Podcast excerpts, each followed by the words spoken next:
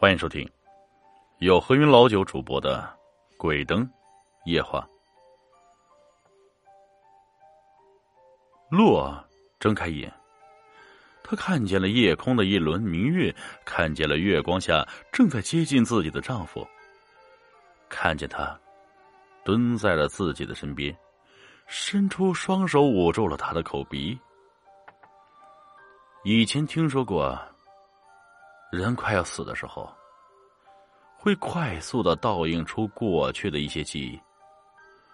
落在快速的倒影中，看见了十分钟前，她趁着丈夫睡着后，拿过他的手机，翻看着相册。为了验证自己的猜测，果然在相册内翻到一张照片。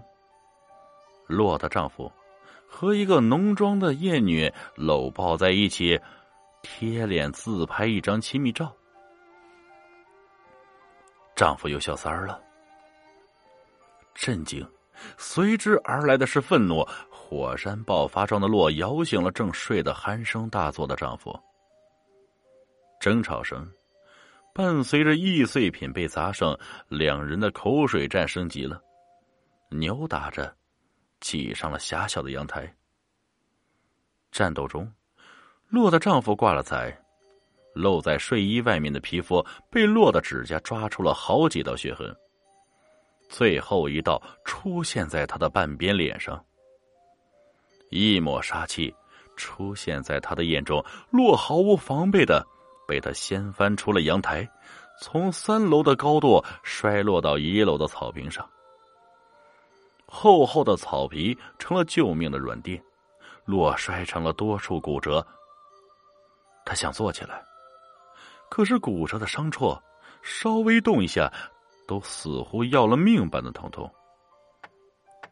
他只好继续躺在草坪上，等待着救护车的到来。十分钟后，当救护车赶到时，洛已经停止了呼吸，成了一具尚存着体温的新鲜尸体。洛的丈夫请了律师，编辑了一套。有利于他的说辞，将杀妻的事实颠覆成意外。洛追着他打上了阳台，他躲闪过了洛的最后一击，然后意外的悲剧瞬间发生：洛的尸体失去了平衡，翻出了阳台，从三楼坠落。洛的尸体被运送到了附近的太平间内。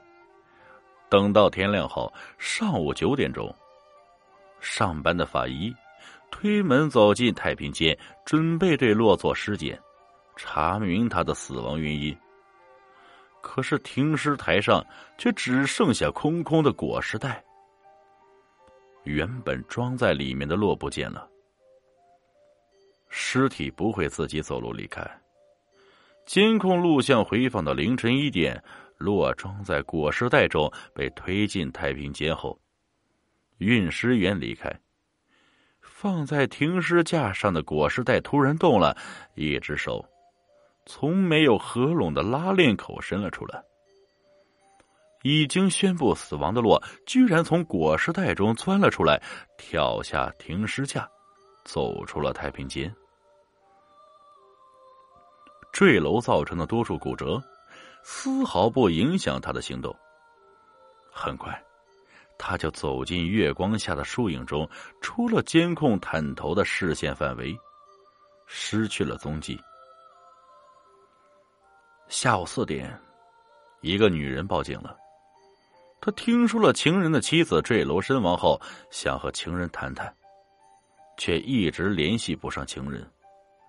索性上门来找他，却看到房门虚开一条缝。推门走进去一看，顿时被眼前的场景惊吓的是逃出门外。情人死了，躺在床上睁着眼，脸上的表情定格在最后的恐惧。落的尸体就在他身边躺着。